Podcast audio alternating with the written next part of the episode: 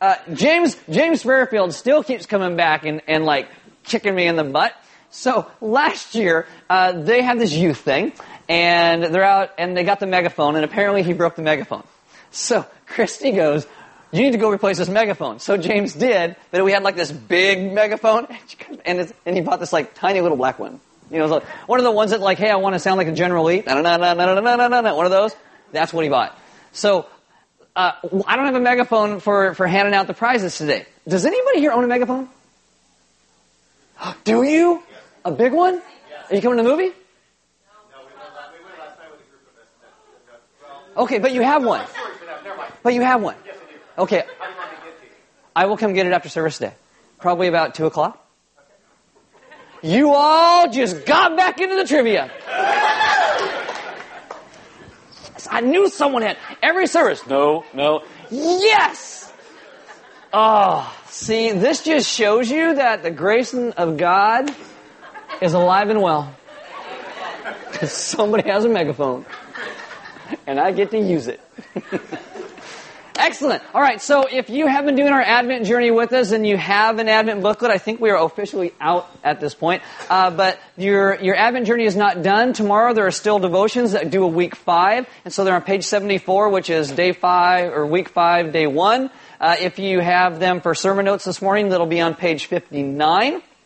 Uh, if you are newer to Element, sorry about all the shenanigans. There are Bibles in the back. If you don't own one, you can have one. If you forgot one, you can use one. There are uh, if you have a smartphone, you can download an app. It's called YouVersion. You click on Live in YouVersion. Will come up by GPS in your smartphone. You'll get sermon notes and verses and questions and all that goes along with today's message, as well as uh, you know some announcements and things like that. Uh, my name is Aaron. I'm one of the pastors here. Why don't you stand with me for prayer? Let's pray. Father God, thank you so much for being a God that loves us and that enjoys laughter and joy. I ask that you would teach us how to live with a sense of wonder in who you are and what you do. That you would change our mindsets and our hearts to be full of joy and grace and hope and love because you have brought those things into our lives. Teach us to be a people that love you because we understand how you have first loved us. Amen. Have a seat.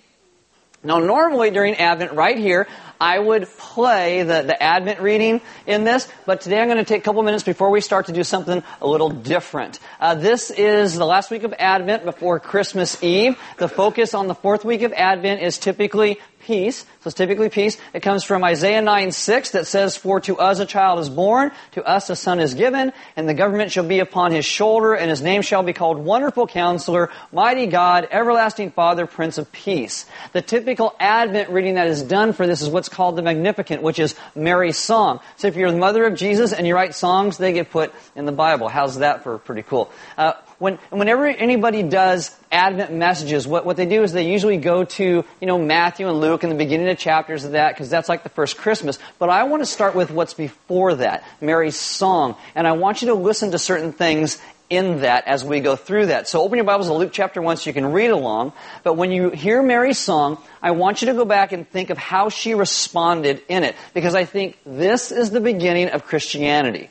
Mary is the first one to hear the message, the Christmas message, especially in the Christian context of Jesus. And as I listened and I read a whole bunch of stuff, I kind of think this is the place of conversion for her. I think she can teach us more about our own Christian experience. If you are a believer and if you're not, you can get a better idea of what Christianity actually entails. I think a lot of people over the years before Jesus was born, they were always looking forward to the Messiah. What is the Messiah going to do? What is he going to bring when he comes? And so the hope of all the scriptures pointed to Jesus. That's why the first week we talked about hope. It's why that candle is lit up there. But then you have that the Messiah comes and Mary begins to understand the actual Christian message that Jesus, the Son of God, was going to descend to earth, be born as a human being. We talked about the incarnation because God loves us. And that was the second week. And then Jesus takes up the kingdom of the Father. He makes everything new again. That brings joy to his people. So we talked about joy. And all these things come together, which leads to peace, that God has brought his peace to us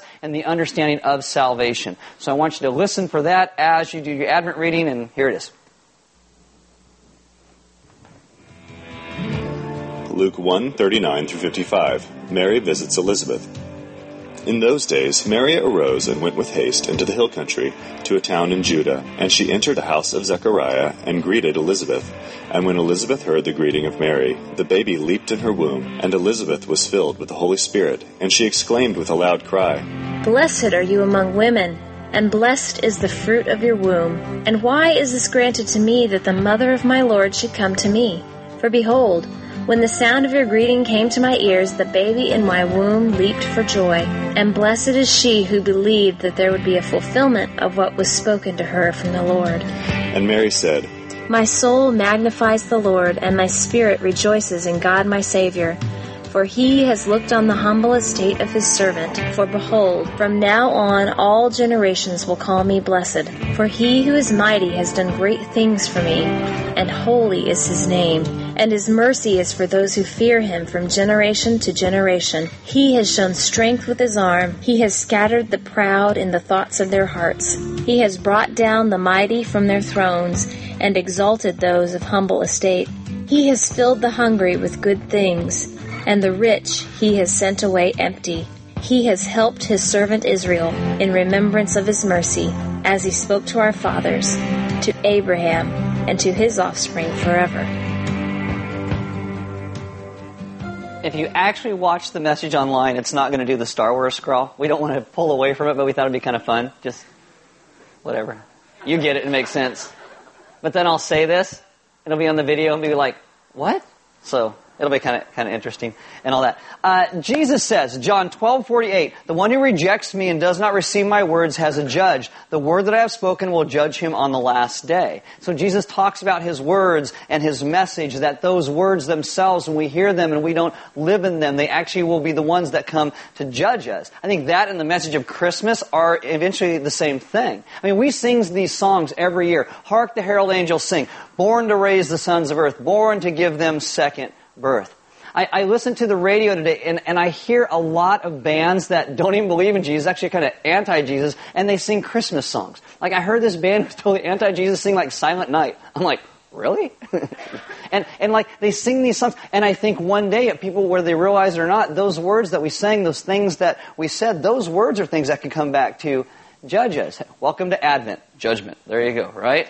You know, how do how we respond to the gospel is very critical. Uh, Tim Keller says Mary responds in four ways, and I want you to kind of see how what that looks like and how maybe you have responded in your life. He calls these centrality, wonder, fear, and truth. So I'm going to jump in fast to kind of head through these things. The first one he talks about is centrality. Uh, Mary says this in verses 46 and 47: "My soul glorifies the Lord, and my spirit rejoices in God, my Savior." Now, you think, what is she talking about? Well, soul and spirit there, they're being used interchangeably. It's repetition. It means that she has been moved to the depth of her being, all that she is. Your soul and your spirit are those things that do not change. They last forever. She says, I have been moved to my very depths by the message of what God is going to do. She doesn't respond like a stoic and like, oh, that's interesting. Maybe I could talk about that later. She doesn't respond like a, like a seeker and, oh, maybe I'll read some books about this because my curiosity is piqued. Instead, what she says is, my soul, my spirit, everything in me, everything about me. I am beside myself because nothing has gripped my heart like this before. Nothing has moved me like this. Nothing has done this before in my life. The gospel becomes central to her life. It becomes the most important thing and the hundredth most important thing. It becomes all of that together. There is centrality about her Christian experience that she's been moved in her center. Now, I don't want you to misunderstand me when I say that because for a lot of people, sometimes that happens in stages. And there is nothing more dangerous than trying to standardize a Christian experience. John Bunyan, for example, he is the, this guy that wrote a book called The Pilgrim's Progress about 300 years ago. Over 300 years, this book has spoken into and blessed a lot of Christians throughout the ages. But if you read his biography, he will tell you that his conversion experience took 18 months of God leading him and drawing him and him hearing the gospel and God doing certain things in his life. In the book of Acts, you hear that this Philippian jailer hears the gospel the first time and he is like totally in, getting baptized. It's like he's just crazy about it. For me, I think it was 17 years of God drawing me and calling me.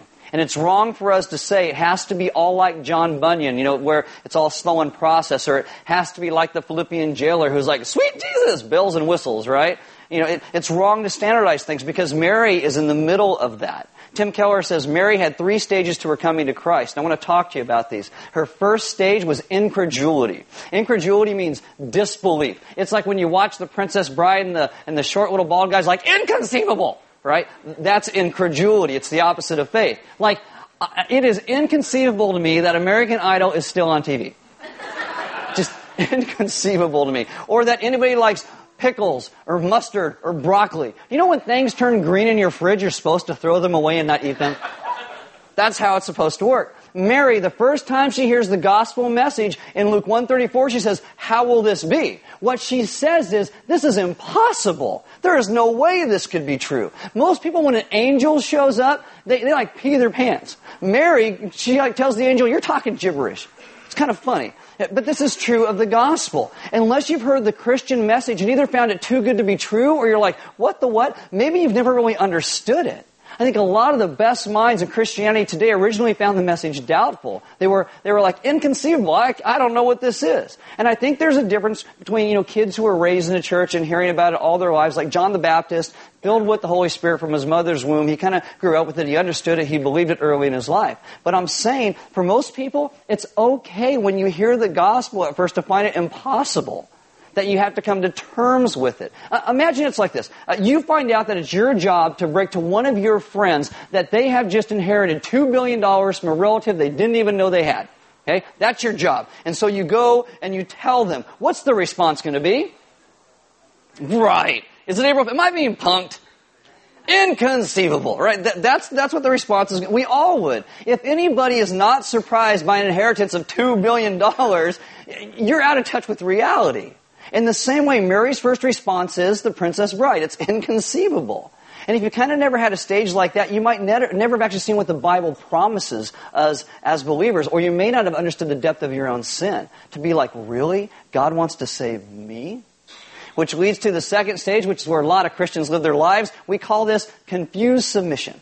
Okay? Confused submission. Luke 138, uh, Mary, er, Mary says, Behold, the handmaid of the Lord, be it unto me according to thy will. That's the King James. In the ESV, she says, Let it be to me according to your word. What she's not saying is, I get it. She's not saying I understand it all. Because at first the gospel's like impossible, but then she thinks about it and God is moving in her heart. She has this middle stage. She doesn't think it's ridiculous, but she doesn't understand it all, but she submits. God, I, I love you. I see what you're doing. I'm, I'm going to follow you, even though I don't get all of it. And this is where the beauty of God drawing us comes in. This is where people will say things like, oh, I found Jesus, even though it's Jesus finding us. And people start to pray things like, God, I know I need you and I need this. This, it, it, makes sense to me, but I don't really know what I'm supposed to do. I don't know how I'm supposed to do this, but I'm going to listen to you and I'm going to follow you and I'm going to trust you. There are a lot of places in the Christian world where people are asked to make a decision to follow Jesus. Most people, when they make this decision, they're not in like the magnificent stage where it's like, oh, my soul, my spirit. They're in like a confused submission state where God is drawing them and moving them and they're like, I don't get it all. I don't really understand it all, but I want in. I want in because you have saved me. And the third stage eventually comes, and this is the idea of comprehension. This is kind of when it starts to click. For me, uh, this was probably more than a year after I surrendered my life to Jesus, because even today, Jesus is still calling me and drawing me and revealing to me His peace and His mercy and His grace. For Mary, there's this great moment where it kind of clicks for her. She goes to Elizabeth's house, and you saw it in, in the reading, uh, Luke 143, and Elizabeth says, And why is this granted to me that the mother of my Lord should come to me? In verse 45, it says, And blessed is she who believed that there would be fulfillment of what was spoken to her from the Lord. I mean, why has the mother of my Lord come to me? Bam! And it starts to come together for Mary. She goes, wait a minute. In verse 49, she says, He's the mighty one. Verse 50 has been merciful to me. She sees how it all be, is beginning to come together. And then she bursts out in this comprehension, My soul glorifies the Lord, and my spirit rejoices in God, my Savior. I know a lot of us would say, well, if an angel appeared to me and an angel spoke the gospel to me, I'd say, finally, God's given me a clear message. But not Mary. An angel shows up, she still didn't get it. It wasn't until she had a talk with her cousin that she began to get it. This is why at Element we think it's very important for you to be in gospel communities. Because you may be spending a lot of your Christian walk in confused submission. But as you start to talk to other people about it, about your confused submission, about certain issues, it starts to go deeper and God uses people in your life to grow you to understand more and more things. This is, God uses a lot of people in our lives to bring us to the place of comprehension. And, and I think when you, when you get this, you'll see, like when the scripture uses the word when God says, seek me. It's, it's not that God's trying to play hide and seek with you. It's not that He's hiding. It's God drawing you. It's God drawing you. And I think he begins to give you comprehension. And like Mary, I think it finally comes. And there's a lot of different ways that that can eventually happen. I think it's slowly like John Bunyan, or middle sized like Mary, immediately like the Philippian jailer. It can happen in a lot of different ways. But the question of Advent and Christmas, it comes down to the idea, has it happened to you? Has it happened to you? Is this where you are? Have you been moved in your depths? Have you sensed God dealing with you and moving within you and bringing you His peace? And sometimes people will even respond different ways in this. John Bunyan in those 18 months will tell you he was really depressed. Like, what's God doing in me? Oh, my, he's totally depressed about it. Mary goes to talk to her friend. The Philippian jailer is just like, oh, yeah, you know, nutty like that people respond in, in, different ways. Some people get hostile. I know some people who have said, I wish I never heard of Jesus. I wish I had go back the way I used to where it didn't bother me not to care about anybody. I think that was me. But anyway. There, there are all sorts of ways of dealing with it, but the gospel is inside of you. It is working on you. Jesus has come into your life. He's beginning, and you may want to run, and you may say, I hate this, I don't, and you just run away, but you know something is going on because He is dealing with you on the inside. The one who made the world at the beginning, that made you at the beginning, is now beginning to remake you again. Sometimes when people leave Element, they say because I talk about Jesus too much or I offend them, or usually it's because of me. It's okay, I get it. I, I can live with it, right? I guess I should care more, yes. Anyway, uh, sometimes people will say, I, I hate what you said, or I don't understand or I struggle with this. I'll tell you, I have a lot more hope for those people because they're dealing with it. They're thinking about it. They're walking through those things. I think those people end up being real followers of Christ. I think, I think much more so than people just say, yeah, sure, I believe in Jesus. Don't make a federal case out of it. I get it. Because that's not the way Mary had it. It's, it's the, the mark of a Christian is the, is the gospel. Jesus becomes central to our lives. The second thing is this idea of wonder. It took me a long time to get there. I'll go faster, I promise, okay?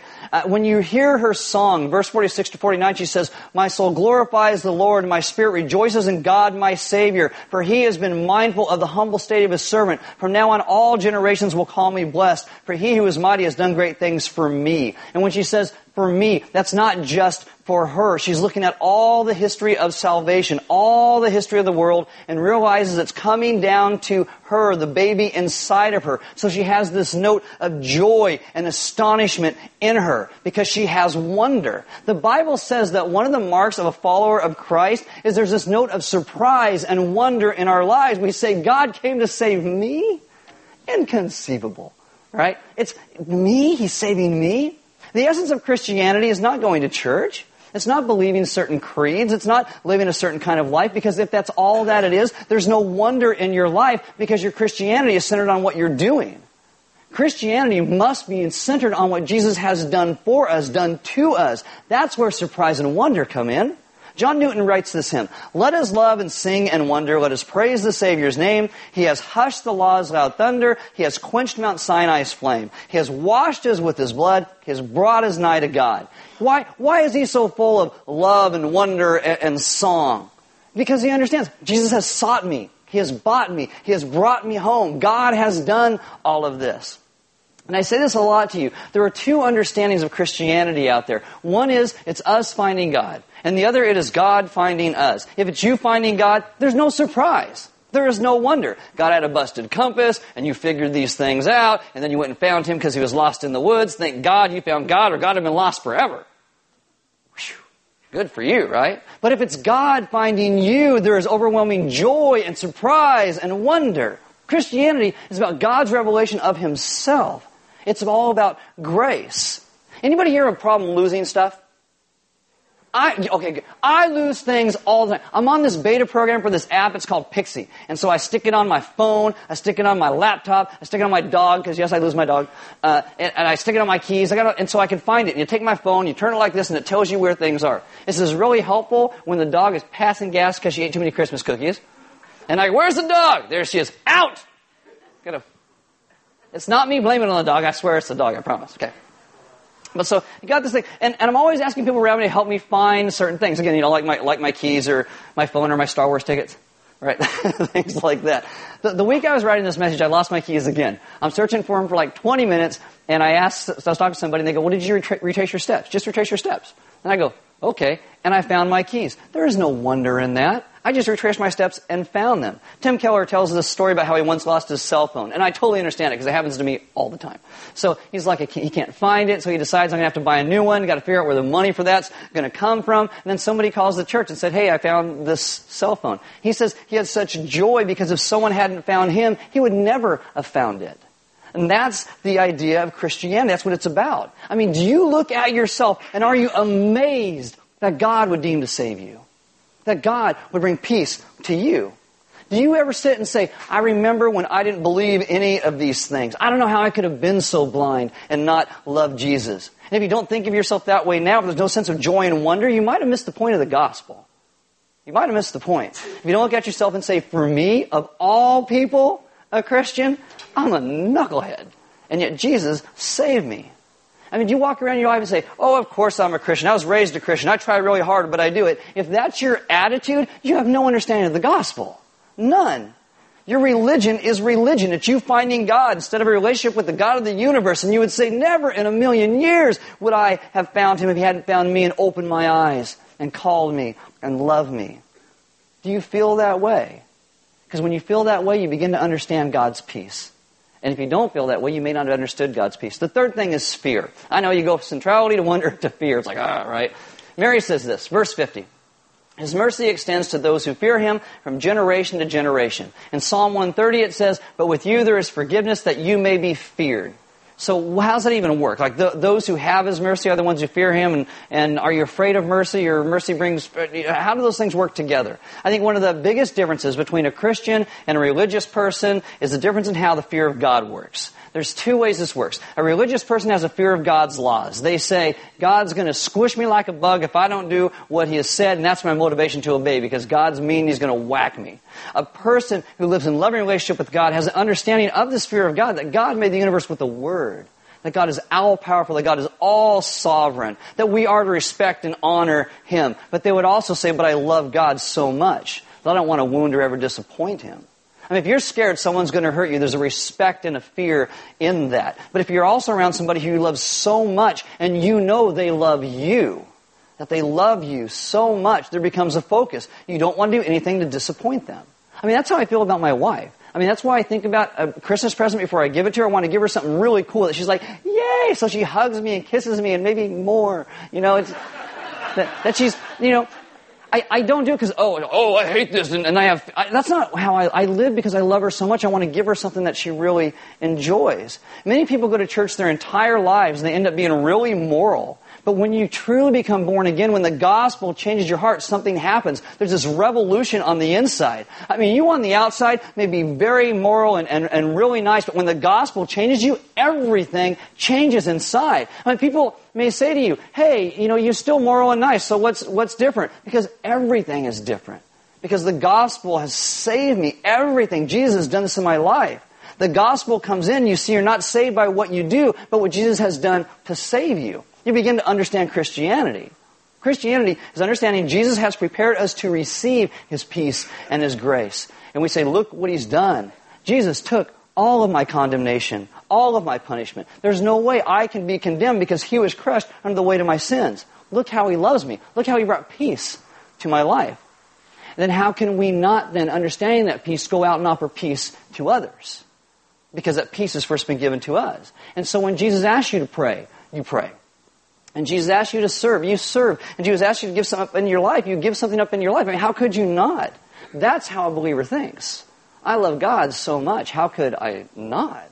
Understanding this gives incredible strength to actually live the life that we really say we want to live and not be crushed under the guilt and shame of our past lives. Tim Keller says this There are only two ways you can have any motivation to live a righteous life, an honest life, a pure life. One is out of a fear of being hurt, and one is out of a fear of hurting the God who loves you.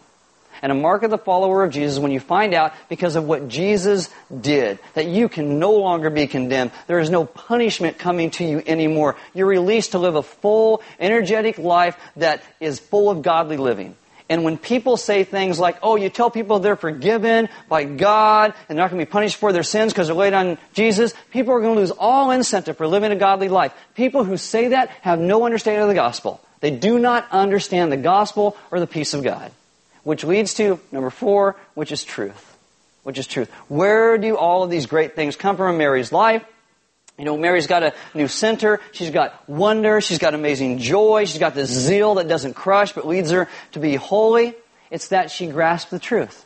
She understands the truth. In verse 49, she says that God is the mighty one, the holy one. In verse 50, she says, but he's the merciful one. She realizes the truth of the scriptures, that God is holy, that God is righteous, that He demands goodness and righteousness, and yet He's still compassionate, and He still brings us peace, and He's loving. How can God be both? what she realizes is it all comes together in the one who is growing inside of her.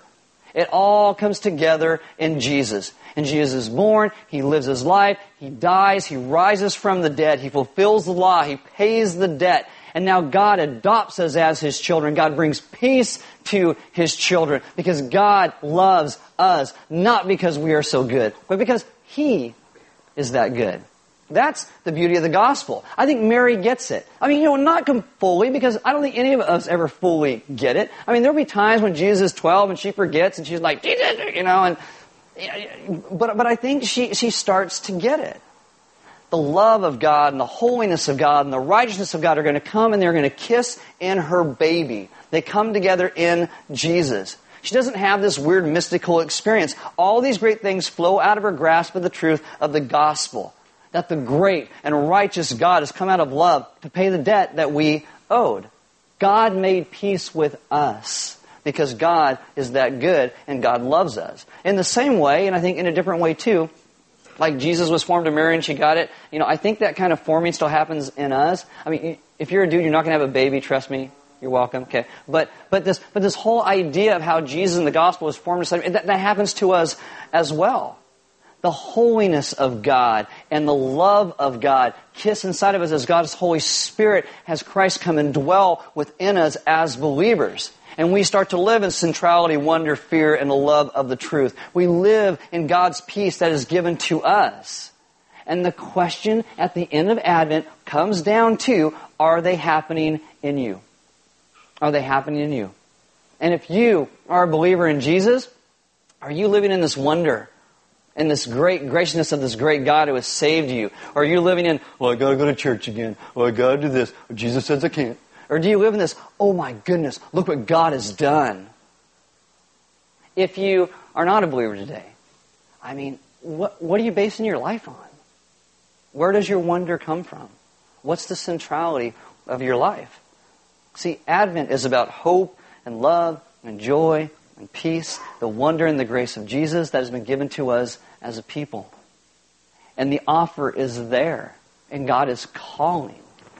God is drawing. I mean, maybe you go through some things in your life and you're like, I don't understand this, I don't get that, and you're starting to get a little frustrated about things. That is God calling and drawing you.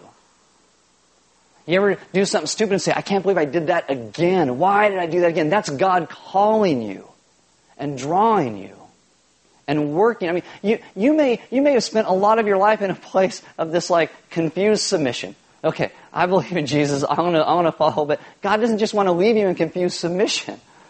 He wants to bring you to a place of comprehension of His grace. I was talking to somebody last service afterward, and they, and they said, I live most of my life in confused submission. And I said, why is that? And she said, a, lot of bad things have happened in my life. And I said, and she goes, and so I feel like I, I just live a lot of my life there because I don't understand all this stuff, but I trust that God's good. And I said, yeah, but that's moving to the next phase. You understand, even when bad things happen, you may not get it all, but you move to the place of where you trust His goodness in the midst of that. You trust that the gospel, what Jesus has spoken, is good, and He is true, and He is right.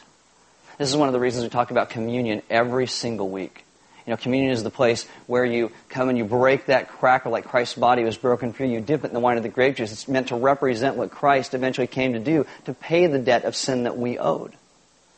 And so when you take communion, you remember that this great God has come to bring us peace by his death and his resurrection, washing our sins away. And what that again means is that we now get to have peace with God, but he also washed away what stood between us and others, which means God's people are meant to be peacemakers. We're meant to be those who extend the peace of God to other people as well. Uh, the band's going to come up. And as they do, we invite you guys to take communion. Uh, there'll be some deacons in the back, and if you guys need prayer, uh, they would love to pray with you, especially if you're in a spot where you don't understand, you know, maybe some of the things of the gospel of you. Maybe, maybe you're like, okay, I'm ready for a confused submission. That's a good place to be. Maybe you're in a place where you just want to argue about it. I don't get it. That's also an okay place to be. Because the gospel, what God is doing, is the thing that is going to work in you because it's God drawing you. I mean, our, our prayer is that we'd all be a people who live in the place of understanding and comprehension, that all of our lives we live in this wonder of the grace of God, but we don't always typically do that. But the message of Christmas and the message of Advent is that we can be a people who get there because God is the one who takes us there. And so we trust Him in what He is doing in the midst of our lives in the course of what happens because He is the one who is good and He is the one who has brought peace. And so we as a people live in His peace, and they'd love to pray with you about any of that. There's offering boxes on the side wall in the back, and we give because God gave so much to us. Giving is in part of our worship. There's food and stuff in the back. Uh, don't eat all the cookies because we do want to give them away to a couple organizations uh, like the VA. We're giving some to the VA and to the police department, uh, the guys who have to work on Christmas Eve and stuff and things like that. So we are going to be giving them. So don't eat them all, unless someone's going to have to be making cookies tomorrow. Might be you. I don't know. Uh, but grab something meet some other people, and start to have some of these discussions. I mean, maybe you get to sit down with somebody else who is in a place of confused submission just like you, and you start to work through some of those things. I mean, the beauty of the gospel is that even in the midst of our doubts or, or, or our confusion, God doesn't stop seeking us. He doesn't start, stop calling us. He doesn't stop loving us. He doesn't stop extending His peace because the gospel is about Jesus and what He has done. And so He is the one that extends that to us and calls us and draws us to a place of coming home. And guys, that's the meaning of Christmas. It's not giving gifts, even though they're cool, right? It's not Star Wars, even though I hope it's cool. I haven't seen it. You know, it's it is Jesus first and foremost central in our lives, and we live in wonder and amazement and love of what He has done with this idea of the truth that God has given to us because He is good. Let's pray. Father, this morning I ask that you would teach us to be a people who live with the centrality of who you are. That we would honor you with our lives, not because we're afraid you're going to smash us, but because we do understand your goodness and holiness, but we love you so, so much that we want to bring great joy to who you are. Father, I ask that you would teach us today how to live lives of wonder and amazement as we understand the truth of the gospel. That we couldn't help but sing for joy because we realize that you are the one who has sought us and you are the one who has brought peace and that we would never sit back and think, oh, it's because I was good enough or I was so wonderful. We would sit back and stand in wonder and amazement because we realize who we really are. And we truly begin to understand who you really are. That everything about how we live what we call our Christian life would change and be renewed in light of the truth and the beauty of your gospel, of your good news that the great God who has made everything has sought to bring grace and peace to his people again by coming to be with them and love them and draw them home. Teach us to be a people who live in your peace and extend it to others as we understand more and more deeply what you have done to save us. And that we every day would stand in amazement of our great and good God who has saved us. We ask this in your Son's good name. Amen.